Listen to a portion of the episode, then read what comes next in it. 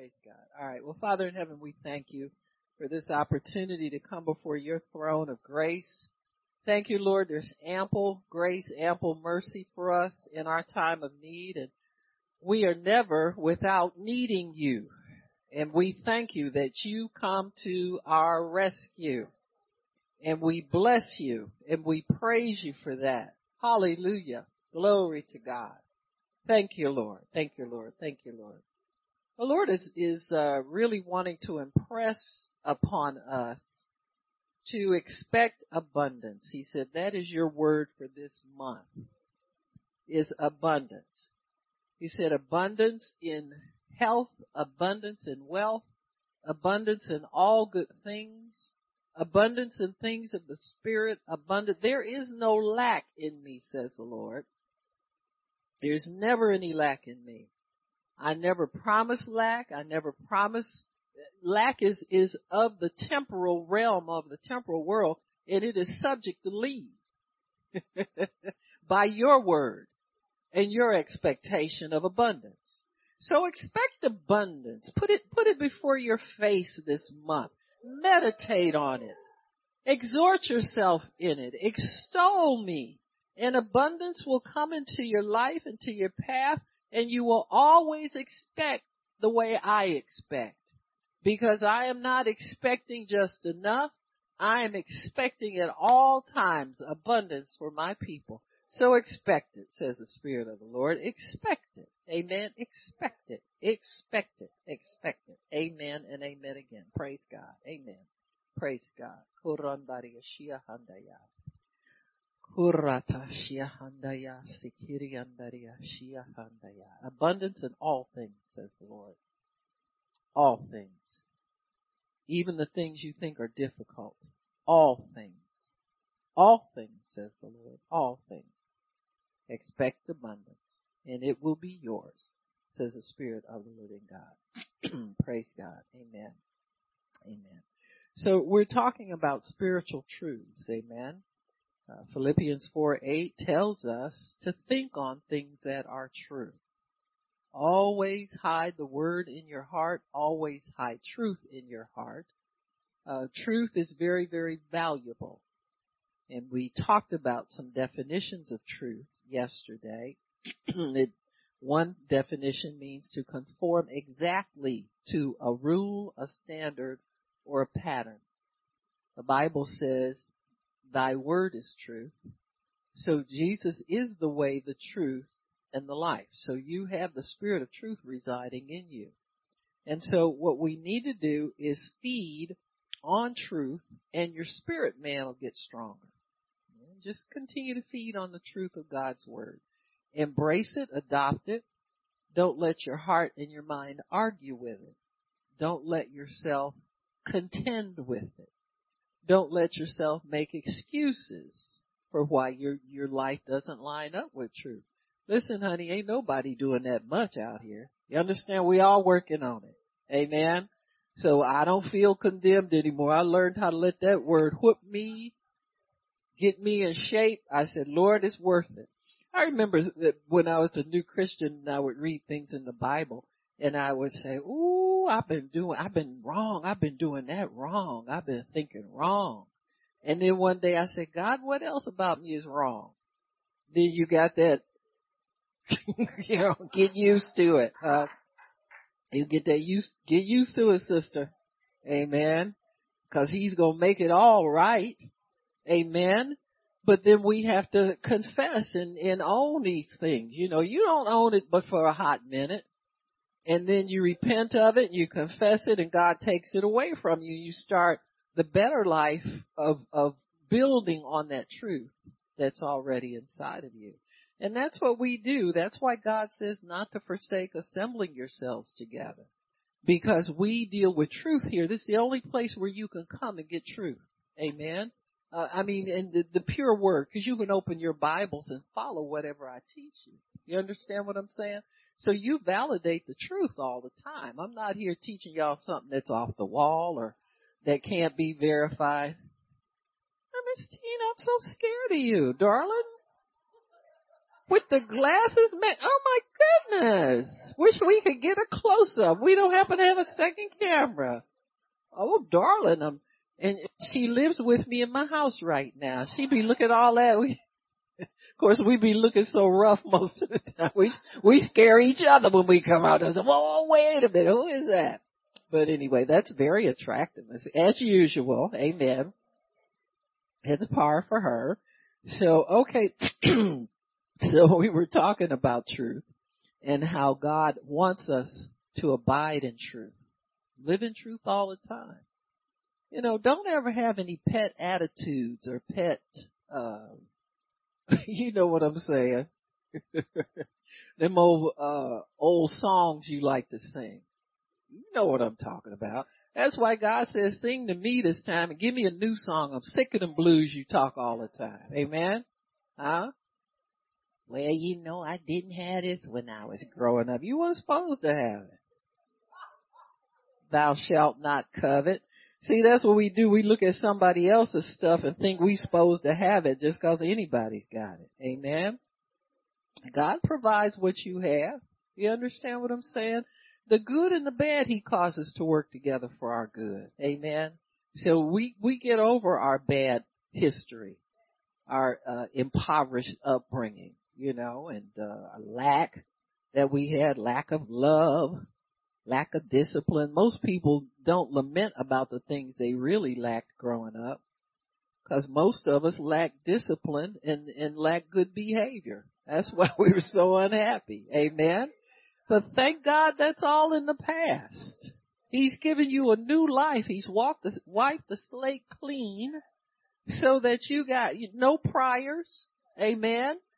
No criminal history, no outstanding warrants. Hey! That's what we got. We are free and clear. It's been so long ago since I left nursing. I said, I don't know if I left anybody without their meds on the bedpan or where I left. You know, I might be guilty anything out there. Madness, mayhem, shenanigans. Amen. And other felonies.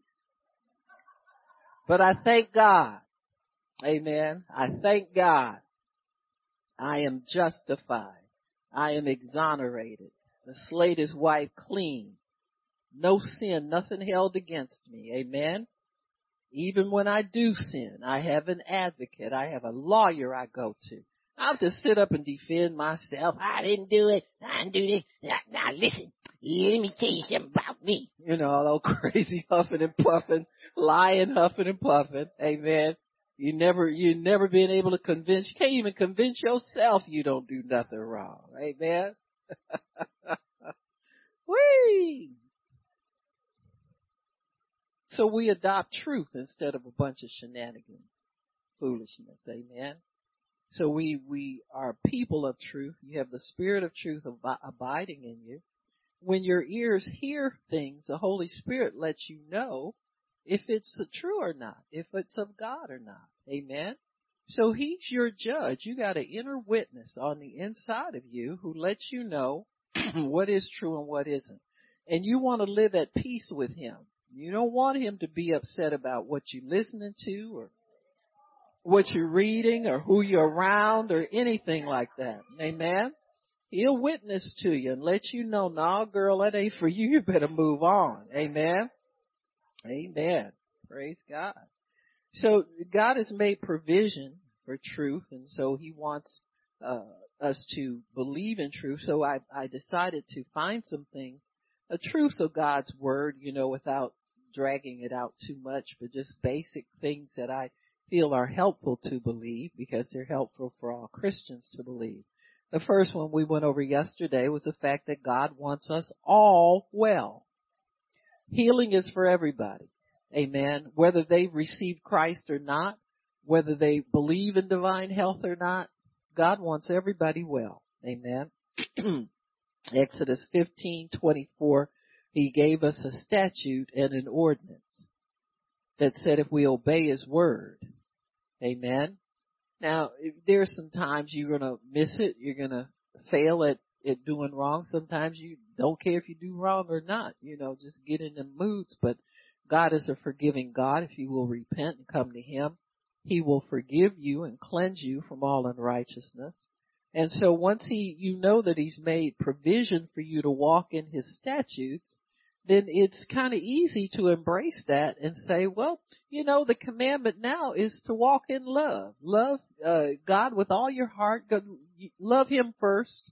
From that love that He deposits in your heart and extends to you, then you can love your neighbor as yourself. Who is your neighbor? Anybody. Amen. You can love everybody as you love yourself. See, we love God first because then that allows us to love ourselves. See, if you haven't received the love of God in your own heart and understand your value, your worth, you know, we have, we have beginnings of an understanding and as you walk with God, you get more understanding. Amen. You get to understand. I remember people would say things like Kathryn Kuhlman would say the Holy Spirit is her only friend and, and things like that. And I was thinking to myself, I said, man, how do you live like that? I mean, it wasn't condemning or anything, but it, it just kind of piqued my curiosity. And so from that, I think God read my heart and he began to teach me how to live like that. You understand what I'm saying? Uh, not that I don't love people, uh, but my needs as far as people are concerned come up, you know, through God.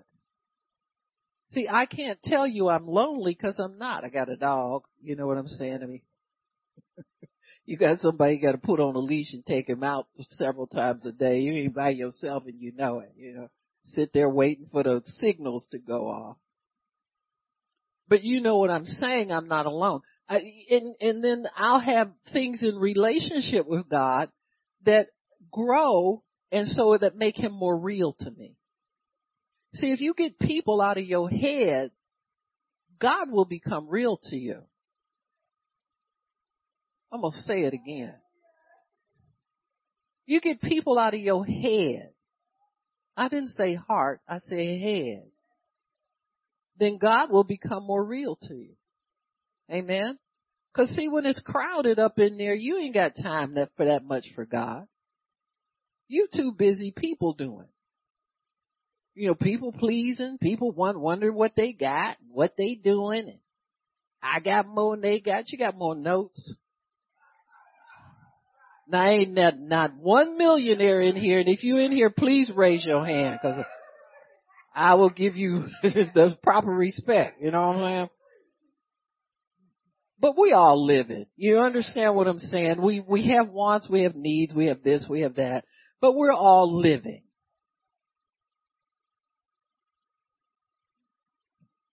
It's the truth.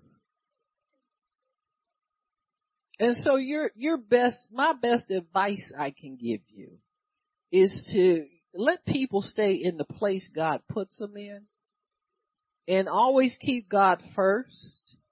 Amen. You know, God can be so real to you. He's like walking and talking with you every, every minute, you know, until you get distracted into something else. You know, I'll be diddling around the house. I, I got dependent on my, my nieces and nephews when they were staying with me. You know, somebody come by my, my office door and I say, hey, come here, give me this, give me this. you know what I'm saying. Go up walking around, do something or whatever, you know. I don't feel like doing it. You just get lazy on some things because, you know, you have opportunity to get lazy.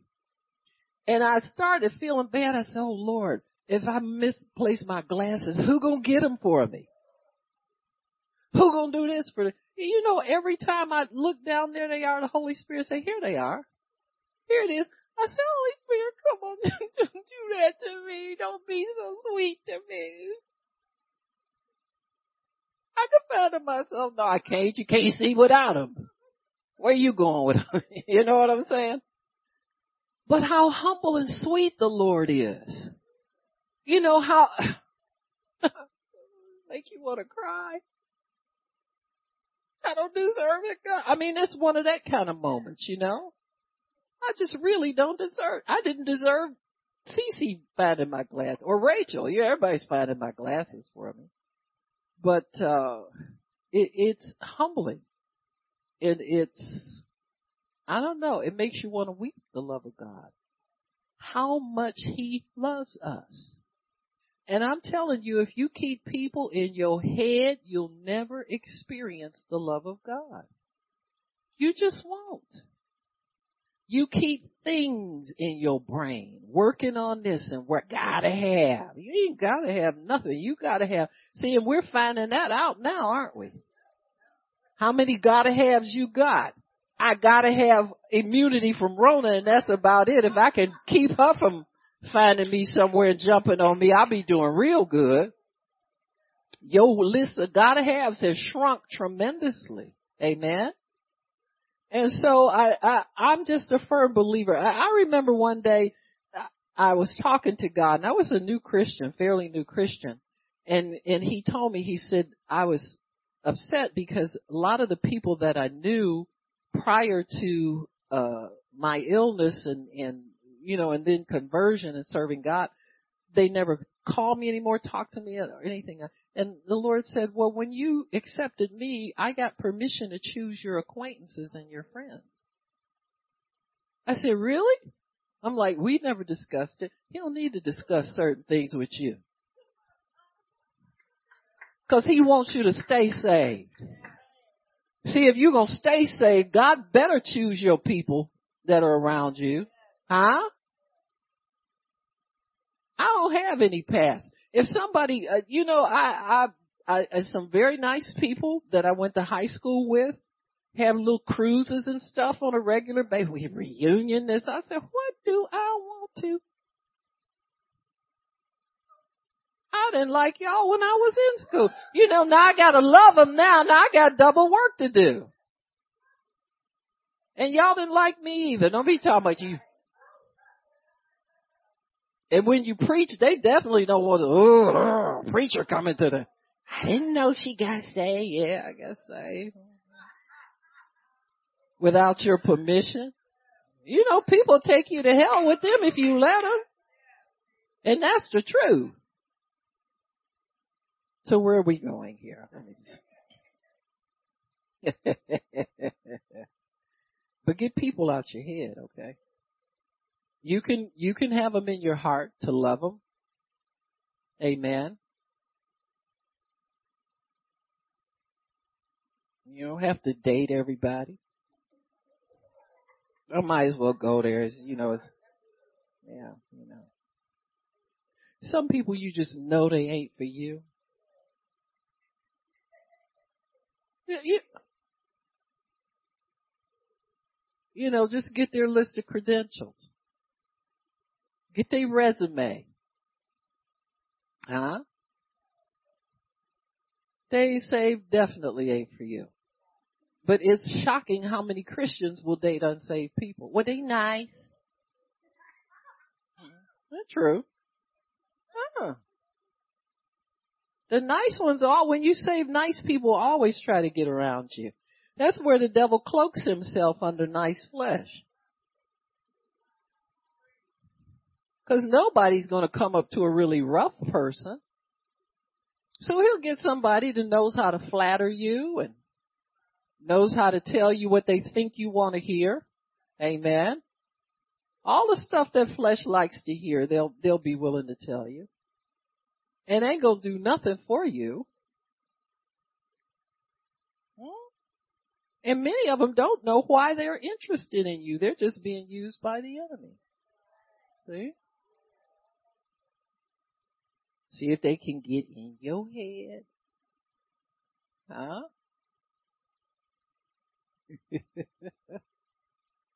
it's interesting. Some of them will say they Christians. Yeah, I pray. Yeah, I do this. Yeah, I do that. They ain't doing nothing. Huh? Anybody can pray, but can you get an answer? That's what I thought.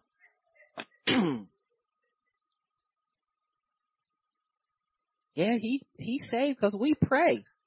Oh, okay, that's good. Cool.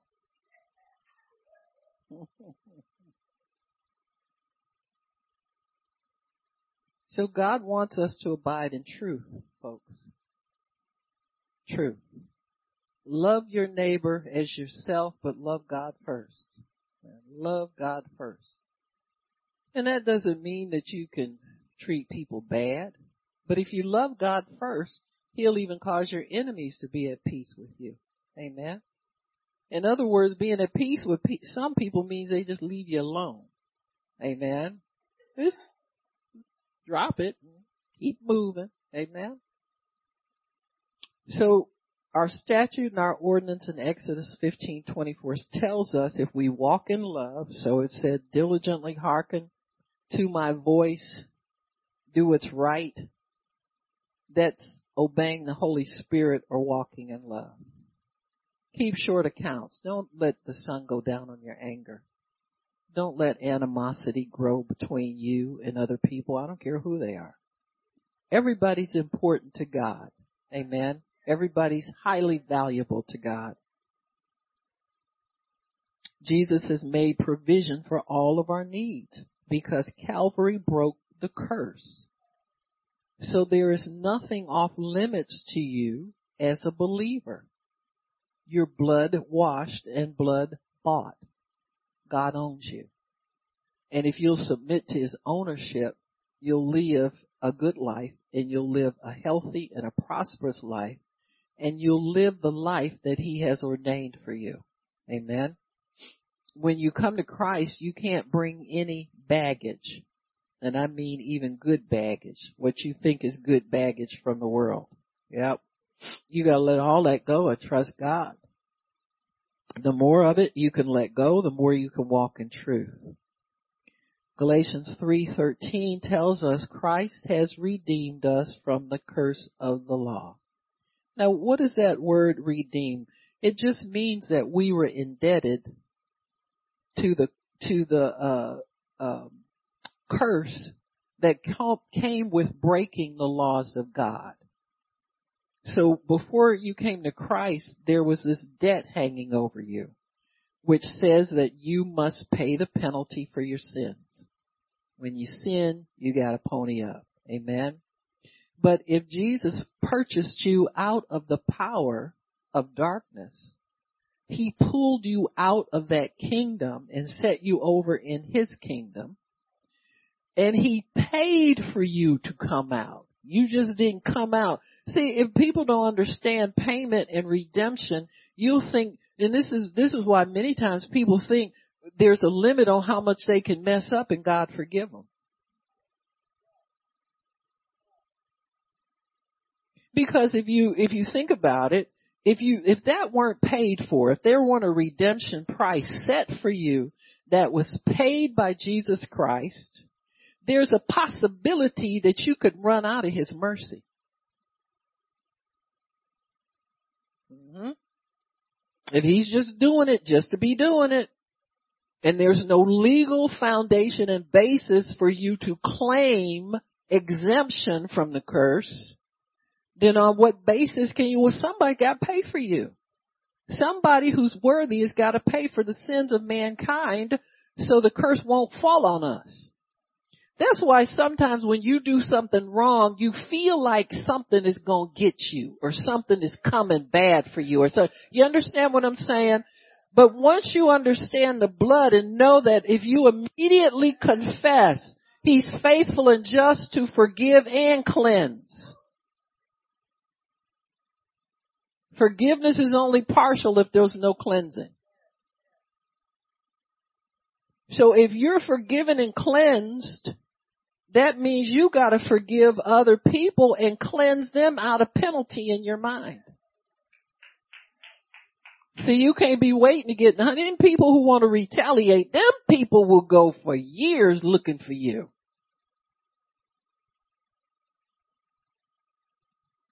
Because that's the way that worked. Many different cultures and tribes will pass on retaliation to their children and grandchildren. It, it must be carried out. So Jesus stops that with his blood. He said, nope, you don't get to hurt nobody. A vengeance is mine. I will repay. And don't be so quick to think he gonna repay everybody that did you wrong. He gonna repay you too. And see, you'll be ever more uh, eager to give mercy to somebody once you realize he could be gunning for your butt. Got me? Excuse me, y'all. We in church. You understand? B-U-T-T butt. You know, as in self. Whatever. But, but you understand me. So you might as well drop the retaliation because you could be a good candidate one day. Think all the people we hold grudges against. People we don't want to see anymore. The minute their name is mentioned, you go off on the inside. Amen. Got something bad, thinking bad about us, saying bad about them, all that kind of stuff. Tina, I had a good conversation with you. You thought about your, your memories yesterday. You had a big smile on your face with everything you told me about in your, and you know what? That's a good sign. Because as long as you've been serving God, you could have a lot of regrets and a lot of enemies along the way. But she's just smiling about everything. She, I said, this woman is happy about her past life. I said, let me see if I can get some of that. So I just sat and listened. Amen. It's good. It really, really is. I mean, that's, that's not a bad thing at all. If you can look at your past, you look at your marriage, you look at your children, their upbringing, all that kind, and you can smile and have good memories, that's a good thing, folks. Don't underestimate. That's the joy of the Lord. That's the goodness of God. Amen. So you, you have to be quick to forgive. Amen. And quick to repent. Quick. And as quickly as you, you, you are forgiven by God, He reinitiates you into the covenant. He puts you right back into the goodness and puts your faith back. Everything's back like you never did anything wrong. And he wants us to live like that toward other people, treating them like they never did anything wrong. It's a good thing, folks. You're not taking nothing off. Get tired of taking stuff. Gee, grow up and get saved. I mean, but for real though, nobody's taking nothing off nobody. Jesus took it all. When you can be crucified publicly like that, then you taking something. But let's cut it out, okay? And let's walk in love. Walk in, in the place where you are redeemed. Walk in redemption from the curse. No longer uh, anything running your family. Amen. And, and you got this because your parents had that and all that kind of stuff. Have expectations of good. That's, that's what it means to live in Bible truth.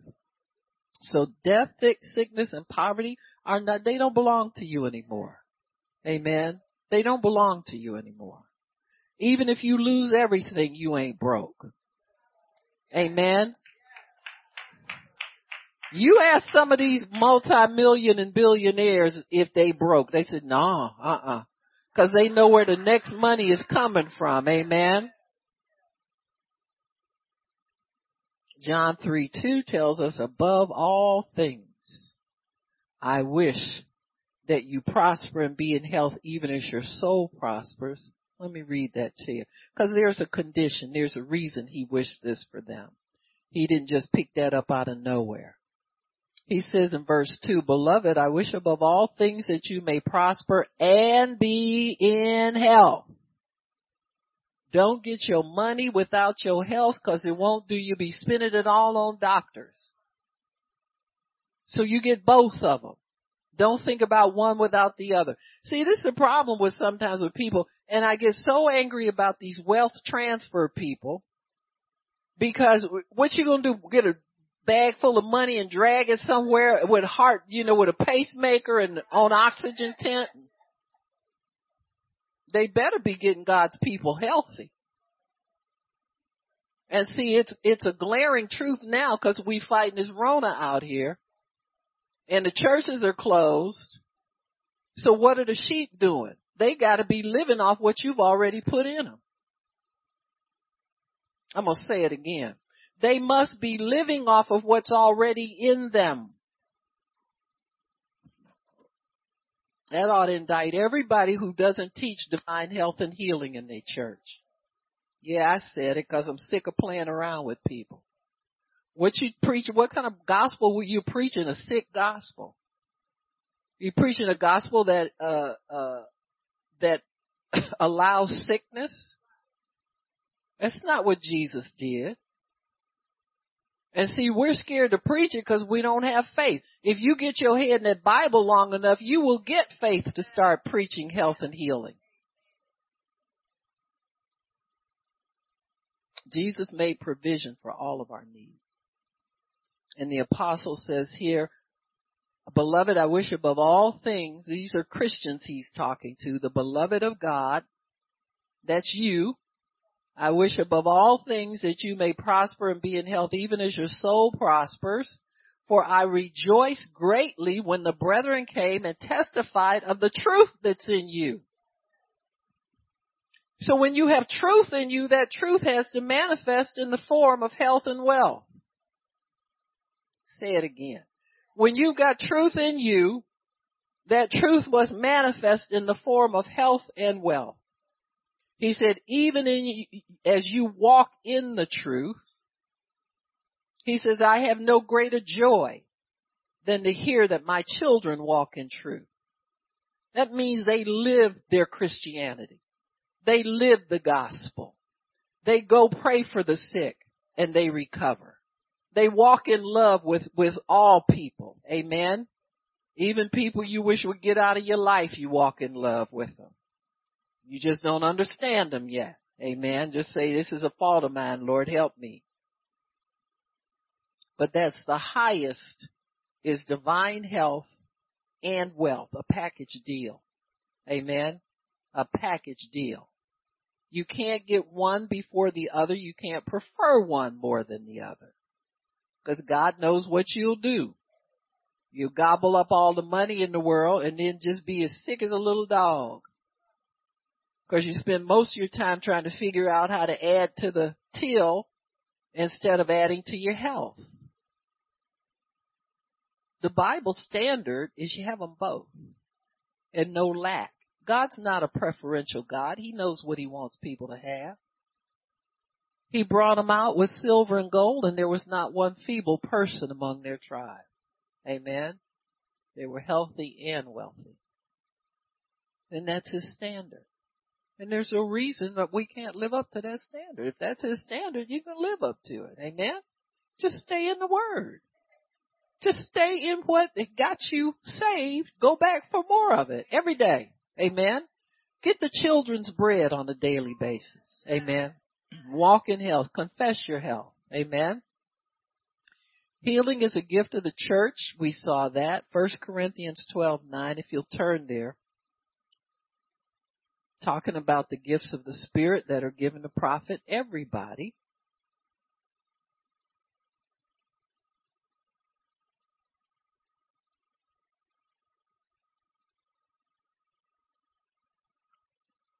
Lord, I gotta get faster with this business right here. These little pages.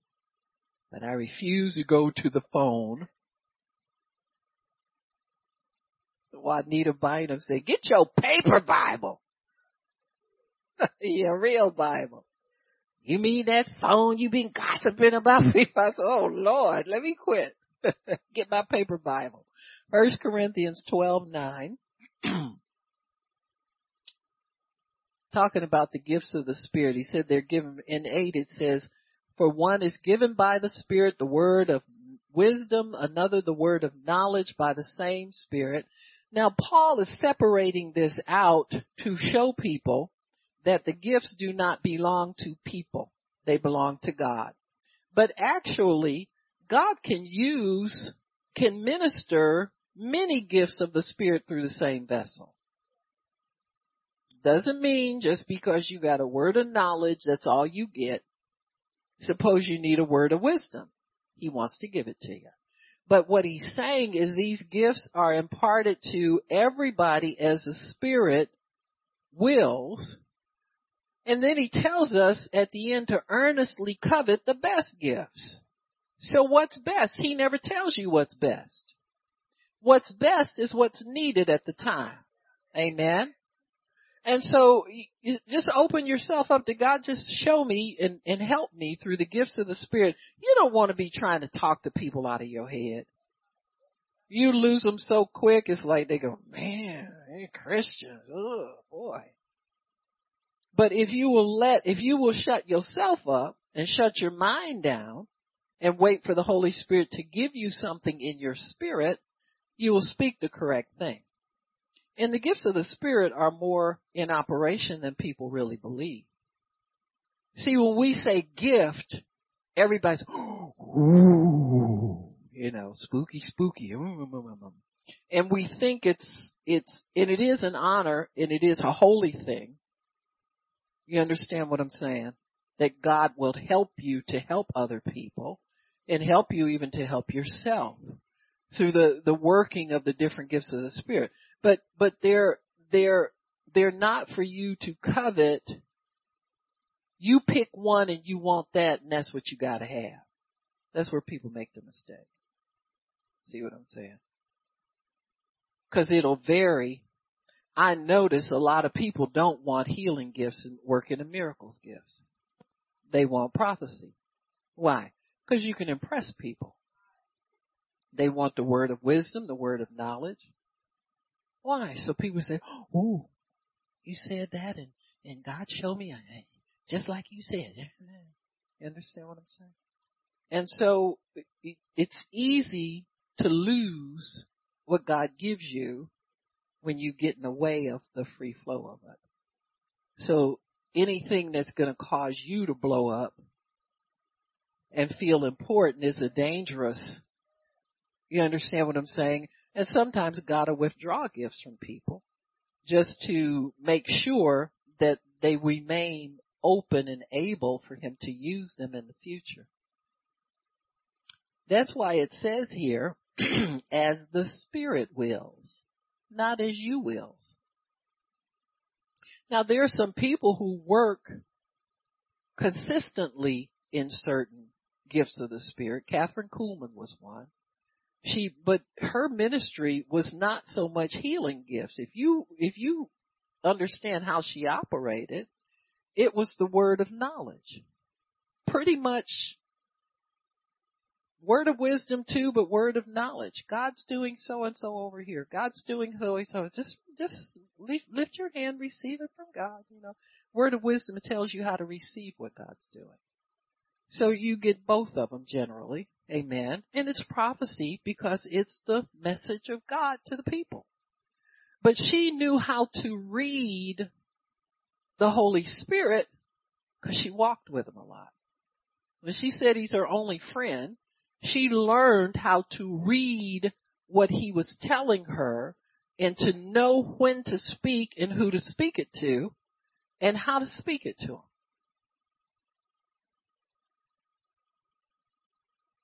she confessed that she was anxious before all of her meetings because she never knew when the gifts would dry up.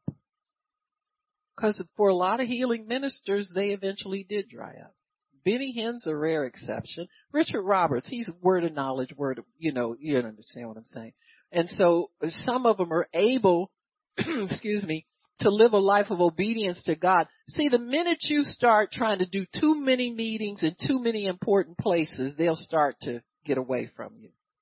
Cause that's, and see, a lot of times the minister will say, I just want to get everybody healed. It sounds like an honest desire in your heart, but if that causes you to step out of the will of God for what he's called you to do, you lose it.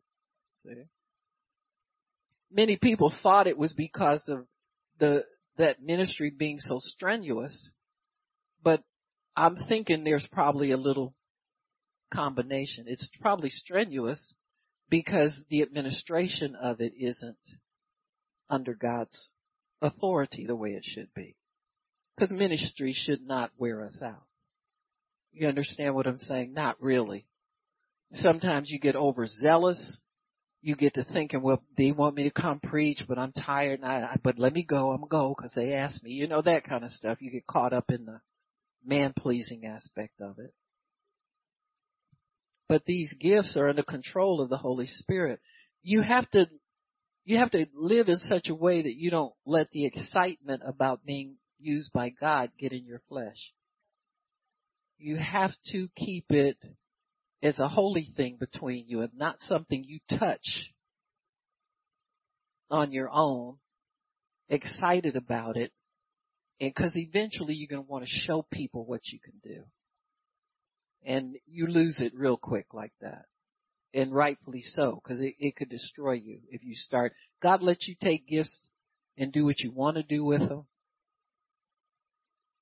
See, I watch ministries sometimes. I see people who, you know, you can look at them. You say, "Now, this is, you know, they need to to do something to add to what they're doing." Especially prophets, you know, or people who operate in prophecy, word of wisdom, word of knowledge that will be the only gift they ever use when they minister to people. And they should have a healing and deliverance ministry. If you got a full gospel ministry, why can't you have an altar call for the sick? Why can't you preach on healing, teach healing, and get God's people well? And so sometimes you'll see people, you ever see people get real, real popular and then all of a sudden they See, God's trying to pull them aside and give them something else that they need so that they'll last. You understand what I'm saying? He'll decommission you in a minute and pull you aside and put you in a place where you gotta dig more in the Word. And you gotta dig more. You gotta dig more. Amen? And it's a good thing. It's not a punishment. It's a good thing for Him to call you off of where you are for a season and allow you to say, now wait a minute, uh, your ministry is not complete. You got people pulling on you for words. And you get the wrong crowd pulling you and you'll get over in the familiar spirit. See what I'm saying? And so it, it's something that, that you have to understand. These things are the spirit wills. I mean, it's an honor and a privilege to be used by God. And don't ever elevate yourself because God uses you because you get the Holy Ghost smackdown. Huh? Listen, I've been in churches where they want to burn me at the stake just because I operate in the gift of prophecy. You pray in tongues. You don't pray in here unless you can tell me what you praying. I'm oh brother, here we go. You understand what I'm saying? So when I see prophets running around strutting and bragging, I say, where y'all come from? Cause we used to hide from people. Have some respect and go hide from people. How dare you announce yourself? you understand what I'm saying?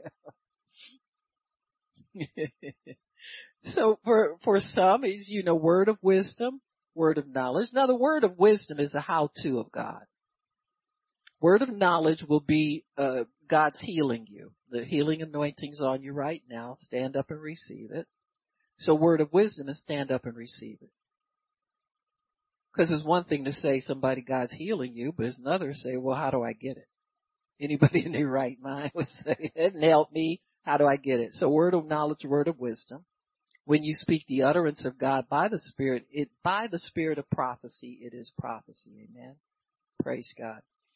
Another, the working of miracles, healing by the same Spirit, discerning of spirits to another, diverse kinds of tongues, interpretation of tongues. So most of those are self-explanatory to us. But the gifts of healing are given to the church. Gifts of healing and working of miracles. Amen. Now, Miss Kuhlman did have the working of miracles gift to a degree, but for the most part it was word of wisdom, word of knowledge. When you put those two together, they can constitute the working of miracles, but you've got to work it you've got to risk somebody not getting healed because they don't know how to follow instruction. It's a risk, you know, and you have to get yourself lost in the Holy Spirit to be of much use to God. And so when you talk about the working of miracles gift, it's something that the, the vessel needs to understand that, that the healing is right here but there's something I need to do to get the anointing into this person so the healing's right here. If you don't sense the healing's right here, you won't get, you can make them people sweat and jump up and down and do all kind of antics, but it won't come. So this is something you learn as the Spirit wills, He begins to instruct us how to work with Him to accomplish these things. And you don't get it if you're trying to be, if you're not humble. See, if you, you remember that show, I should, probably shouldn't mention it, I don't know who watches us, but remember that the preachers, the ladies who were from Cleveland and all that kind of stuff? And that woman who would bump people with her breasts? See, that's an abomination to God. And see, if you're in the mood where you've got to be seen and known and have a trademark or something like that, you see how quickly, and now there are some people who will have a trademark and it's spiritual, but see how quickly it can degrade into something totally carnal and everybody looking at you knows you ain't doing nothing God told you to do, but you do it anyway and claim it's God? So that's why it's good to stay humble. Stay in a place where you know God and God knows you and, and you know you, you can, that's why, you know, I carry myself in a way where y'all don't run after me asking for a word. And I never tell you not to, but you know not to. See, it's cause the Holy Spirit, He does that. I don't do it. I'm just walking with Him but he has to keep it in a place where you know him and you know what's legitimate, you know when it's time for something, but also you can't damage me and start pulling me in a place where I'm not supposed to go. And I don't have to slap you around to get you to do it. And that's the beauty of it. You, I'm saying, you know seriously. I mean, he takes care of. If you yield to him, he takes care of everything that needs to be taken care of. Amen? For the most part, y'all be hoping I don't have a word for you. What? What? What? what?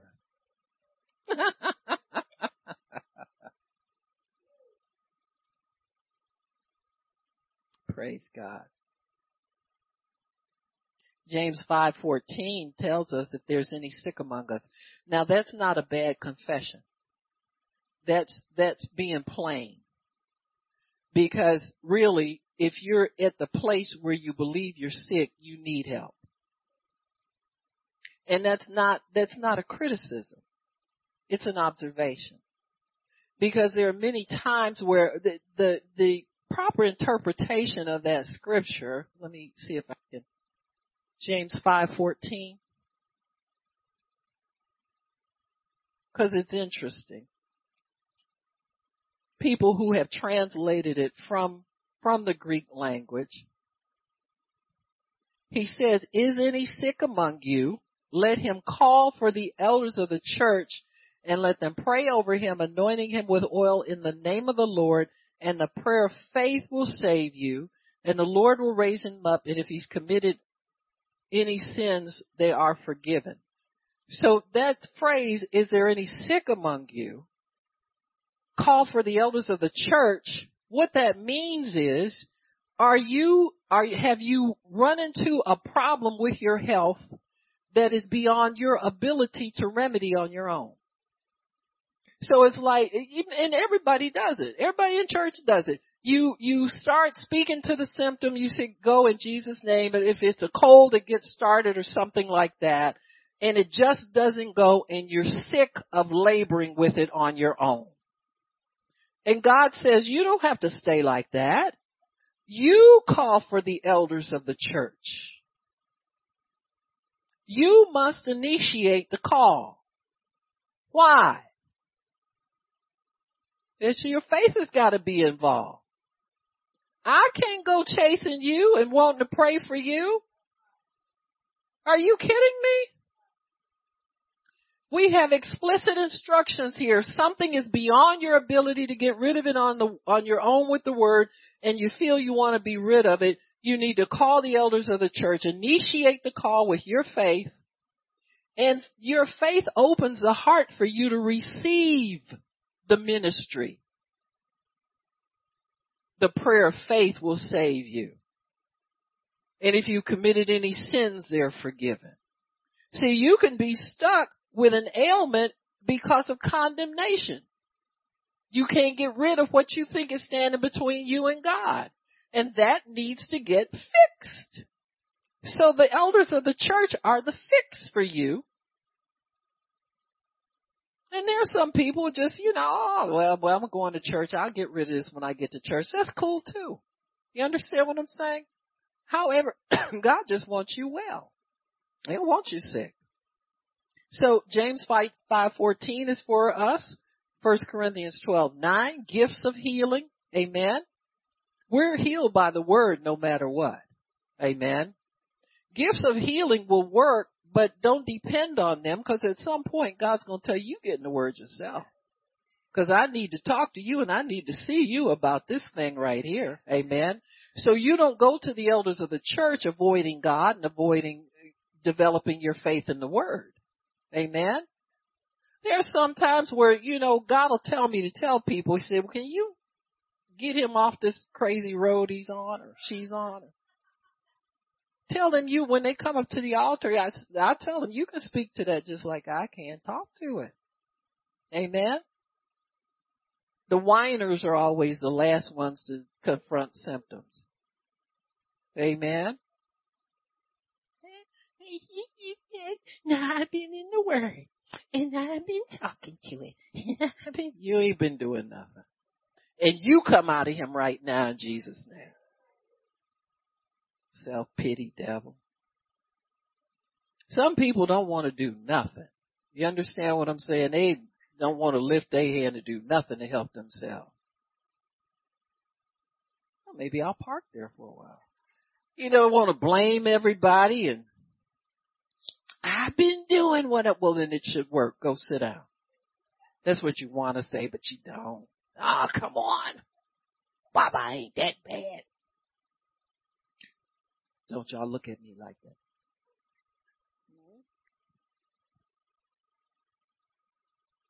But under the anointing is the best time to get people to exercise their own faith. And oftentimes once people see their words will do it, they'll continue to do it. But it won't work if they got half faith, half fear, don't really believe it's gonna move cause it's me and you know, all this kind of stuff.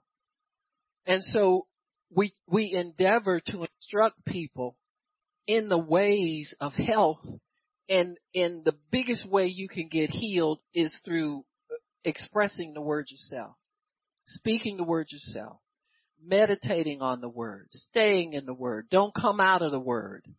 Get back in the word. You got me? All of those things. Once you make up your mind that you're going to live that way, you can live free from sickness and disease. Mark 16. This is a command to all believers. I know a lot of churches wish they would rip this out of there, but you can't get rid of it.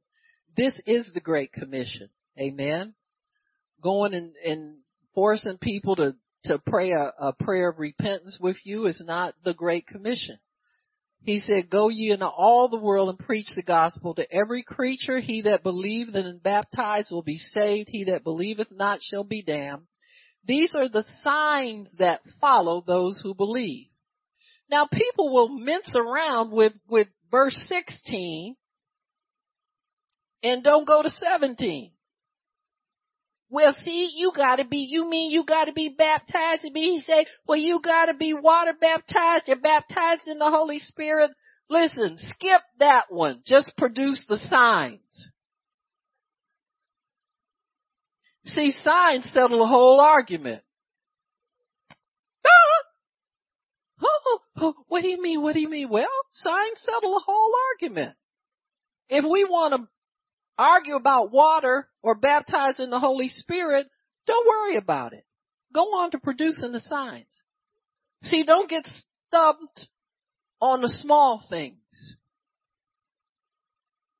The word baptizo also means to identify with.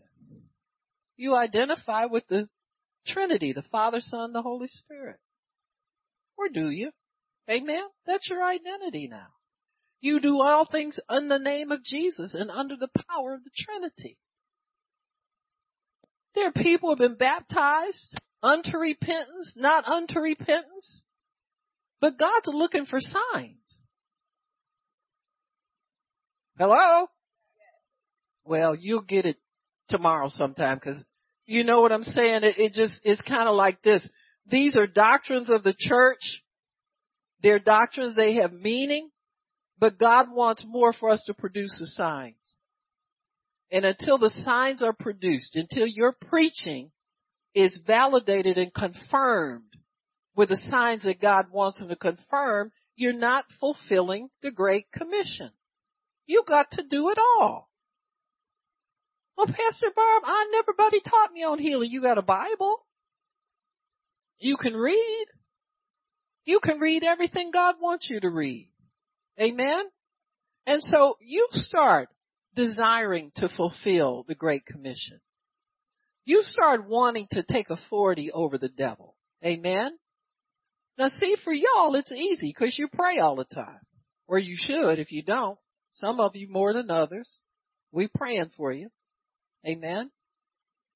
But, but the whole thing is God wants you to produce signs. Just because you prayed for a sick person once and they got well, that doesn't mean you're proficient. You're supposed to be doing more. Do as much as God wants you to do. See, a lot of times we do something one time and we feel, ooh, I got that, I got that, and never do it again. See? And so you got to hunger for this to be a way of life for you. You gotta attack every sickness you see. You gotta attack every devil you see. You gotta, you gotta be adamant about it's not going to live in your presence. You run stuff. I don't care where you are. You run it. Amen. If it's at your job, you run it. You're there representing another kingdom. And we are not a kingdom that can be stopped and can be pushed around. There's no greater kingdom than God's kingdom. So if you're going to represent, represent. Amen. You ask God to show you a way where you can alleviate suffering in your workplace, where you can help people to feel confident, you know, that they're not going to get sick. Let people shrink back in fear. There's lots of opportunities to minister truth to people. In this day and age, there's tons of them. There always is. Somebody's always got problems. You just have to ask God to help you zero in and where the help is that they need, be willing to do it. That's what believers do. So Mark 16, 17, and 18, don't get hung up on water, tongues, whatever. Just produce the signs. Tongues will definitely help you produce healing, I can tell you that much. Now historically, some ministers have produced it without. They'll produce it with prayer and intercession. Amen. But you still gotta believe the word. You gotta be a believer in the word of God. Laying on hands on the sick is a command of God. We just saw that in Mark 16. Believers will lay hands on the sick and they will recover. They're, they're, because of the transfer of anointing from one person to the next. Well, suppose I can't be where they are and lay hands on them. There's tons of ways to get people healed long distance. The Bible says God wrought special miracles by the hands of Paul that they would bring aprons and handkerchiefs to him and he would lay hands on them and they would take them to the afflicted and the sick would recover and devils would depart from them. So there is a transfer of anointing onto cloth. Don't ask me about nothing else. See, we always want an exception to something. And, well, could I bring show it? Cause you know I was thinking, no, you ain't gotta even think about this. All you gotta do is obey this thing right here. Amen. But we sent out tons of them. Amen to people that couldn't get here. And God has healed those people. He's a faithful God. And so when we obey the word of God and do what God tells us to do, we'll find that this word is true. Because he confirms all truth with signs following, confirms his word with signs following. It says here, uh, Jesus taught, preached, and healed. If you try to do it any other way, you may not get the results Jesus got. That's in, Math, in uh, Matthew 4, if you'll turn there.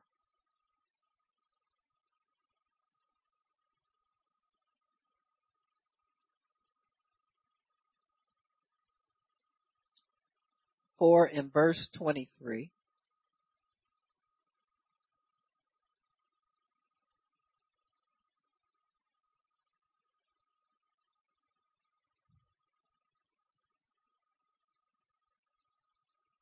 Hang on. Oh, wait a minute. I think it's 4 2. No? Nope. Matthew 4.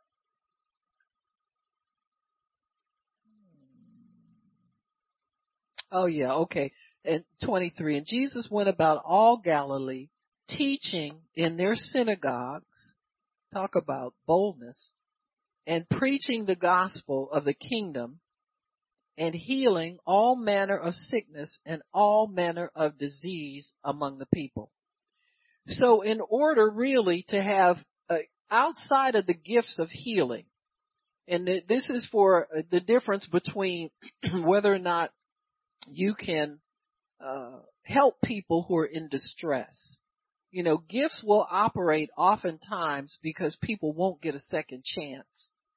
You understand what I'm saying? To to be healed say somebody is bleeding out or or somebody you know is comes in the midst of a heart attack or sick or something like that gifts will operate very quickly through believers in those circumstances because these are emergencies now i'm not saying they won't operate other places but you can see the wisdom of that you may not get another chance to pray for this person and god will release gifts to us to be able to help people like that. But for the most part, healing has to be taught. There must be faith imparted to people so that they can then rightfully believe and rightfully expect. When you saw people following Jesus from meeting to meeting to meeting, you don't know how many times they followed him and heard him before they got healed. See, like that, and most of them will say when they heard about Jesus, what did they hear about? And they heard him preach. They didn't just hear about him, they actually heard him. Either through testimony, through his own preaching, through his own teaching. And so many times we think this is a one-time occurrence and just get that faith. And that happens sometimes. But for the most part, it's an ongoing process that we have to subject ourselves to teaching and preaching and then healing comes after that. That's the proper way to do it.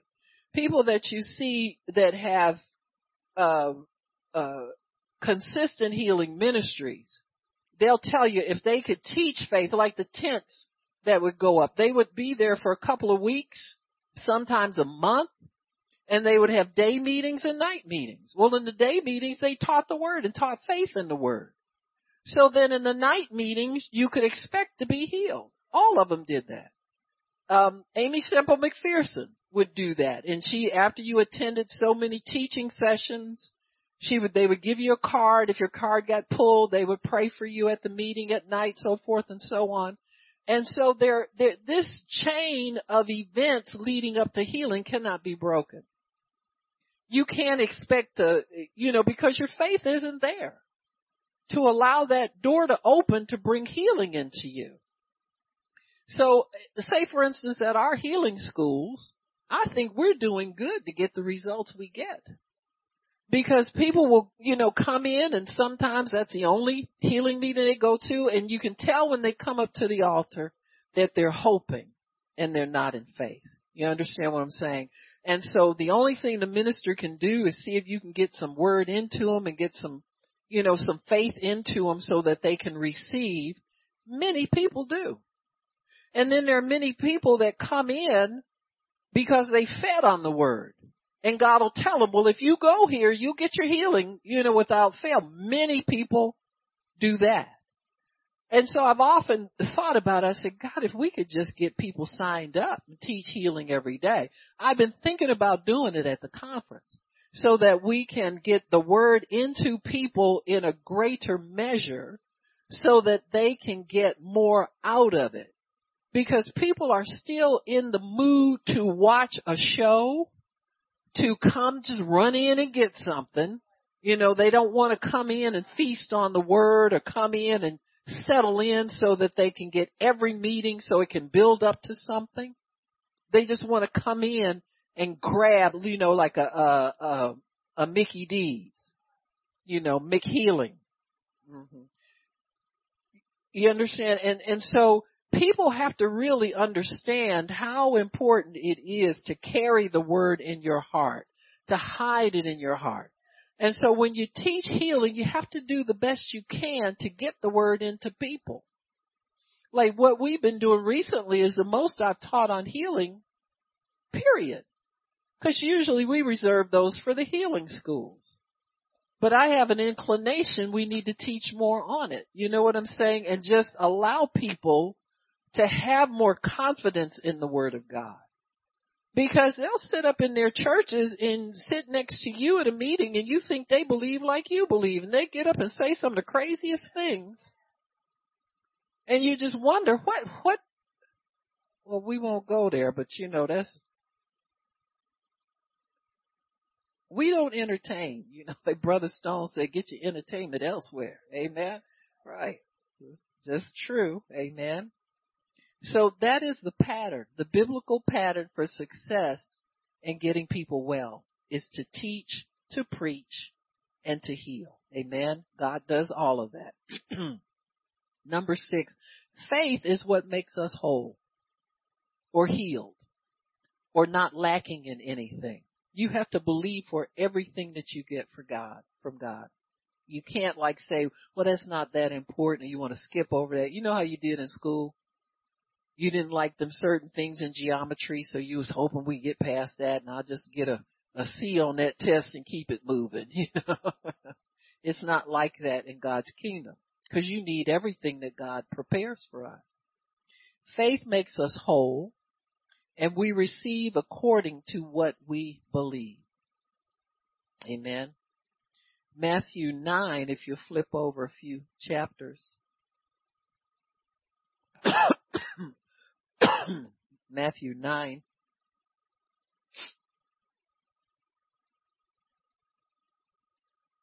Verse 20. Behold, a, a woman which was diseased with an issue of blood twelve years came behind him and touched the hem of his garment. For she said within herself, if I may but touch his garment, I shall be whole. It's confessing in her heart. Amen. Confessing in her heart. So this is to demonstrate that faith is a heart thing. It's what you say to yourself on the inside that makes all the difference in the world. So she confessed in her heart, if I may but touch his garment, I shall be whole. Jesus turned him about and saw her. When he saw her, he said, daughter, be of good comfort. Your faith has made you whole. See, it's your faith that did this. It's something nobody can take away from you. Amen. In other words, she was looking to him to get a rebuke because she touched a holy priest and she was considered to be unclean. And he said, no, don't worry about it. You did the right thing. Your faith caused you to touch me. Amen. If you had touched me any other way, I'd have a right to rebuke you, but you touched me in faith. Amen. Faith is higher than the law. Amen. And so she touched him by faith and the power went out of him. He couldn't stop it. And he let her know it was because of her faith that she was made whole. Amen. faith makes us whole and we receive according to what we believe. You must believe first and then you will see. Quit peeking for stuff, quit feeling for it, quit wondering about it, and just work on the believing part. Amen. Well, I believe. We'll keep believing. you know what I'm saying? Don't stop believing. Because many people do. I remember taking a busload of people to a Benny Hinn meeting and the lady that was on the bus after the first meeting was over, she was crying and I said, well, what's the matter? She said, I didn't get my healing tonight. And I said, well, you can still get it tomorrow. Keep believing God. She cried anyway. She's mad. You know, see, that's not faith. That's not heart faith. That's kind of wishing, hoping, and getting yourself so hyped up in the flesh. And then when it doesn't happen in the flesh, you're disappointed all over. And so, you know, it breaks your heart because you just want people to understand this accurately because it's worth it to me. See, if we're in a pandemic now, what's it going to be 10 years from now? Because the devil's getting meaner, angrier. And see, if people of God don't get this, what's the world going, what's the church going to do and what's the world going to do? So it's got to be important for us to learn these things and feast on these things. You know, if you don't have somebody in your midst to the sick to pray for, pray for your sick bank account. I mean, that needs healing too and revival and regeneration, but start using your faith.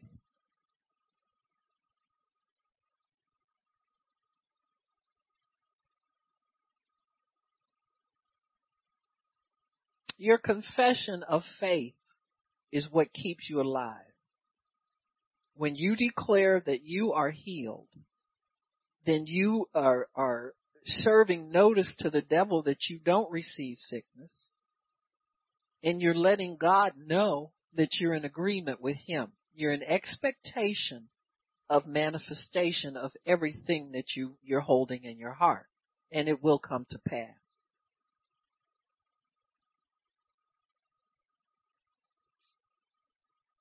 Everybody has a measure of faith that God must see in order to receive from Him. You must show God your faith. Amen. Obeying the law of faith is necessary in order to receive from God. Now, what's the law of faith? Well, we call it the Roman road. It's Romans 10 verses 9 and 10. We use it for salvation, but it really properly should be used for healing too. Amen. Should be used for everything you need. Healing your finances, deliverance from, for loved ones and, you know, your children when they decide they want to go live in the world. You say, no, you don't. You're a child of God. You're going to act like it. God promised me. You understand what I'm saying? So that ex- faith that's in your heart must be expressed with your mouth. Romans 10 and verse 9, it says, for verse 8.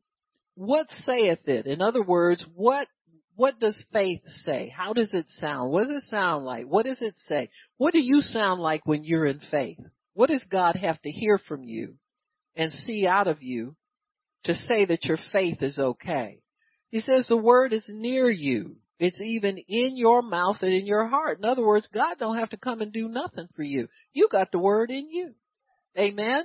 It's in your mouth and in your heart. How does it get there? You gotta put it there. And you gotta get everything else that's not like it out of there. That's your job. So your job is to receive the word and reject anything that's contrary to the word.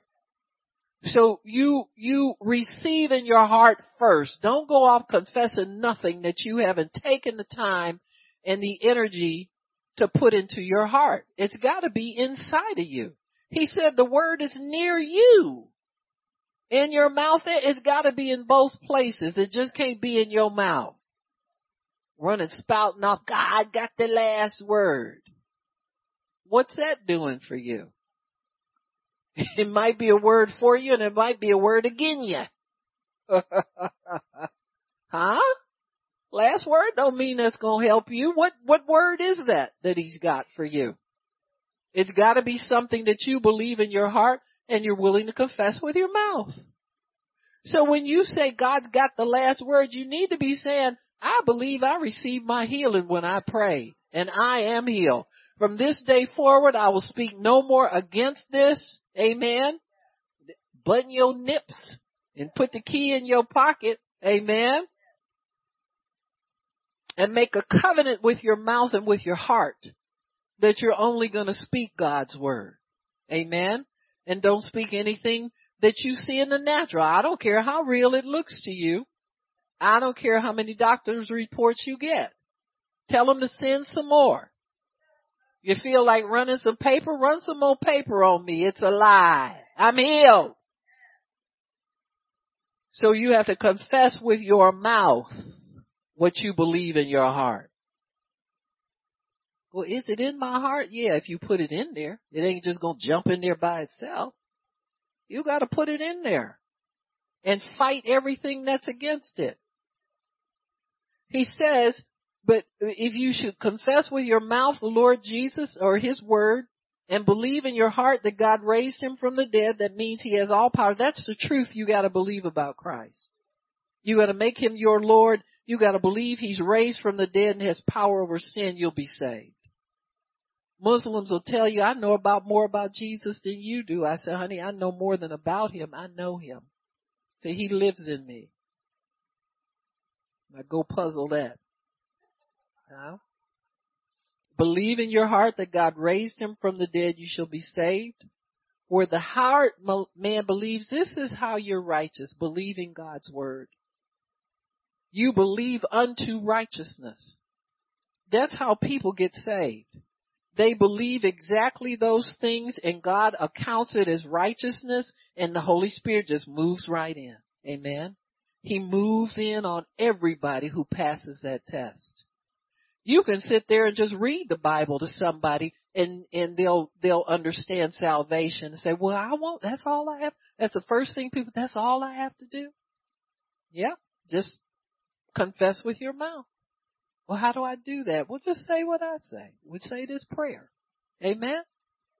And you can do the same thing with healing. Confess with your mouth that you're healed. Oh, it works for everything. Say with your mouth, that's your job. Say, and quit crabbing about the job you got. I'm gonna throw that in as free. You understand what I'm saying? That ain't righteousness. Cause you can't condemn God for giving you a job and then expect you to give, give, now come on now. He ain't gonna give you nothing better if you don't appreciate what you have. Amen. See, you negate your own prayer with your, your little haughty attitude and your bad mood. Huh? Because some of us are yet carnal. Nothing's ever good enough for us. You know, why is it that you and your prayer partner and the pastor and everybody can pray for you to get a job and in three months down the road, you don't like it anymore. See, it's not good enough for you now. But three months ago, you were begging for anything. And not just this time, but over and over and over again. See, there's something consistent in this, and it ain't that every job is bad. You're the consistent thing in this equation? Huh? You're the X factor. Because when, before you got it, it was everything to you. Now that you got it, it's all messed up. And not only that one, but the one after that. Now that you got it, it's all messed up. Never good enough for you. Amen? Well, the next one you get won't be good enough for you either.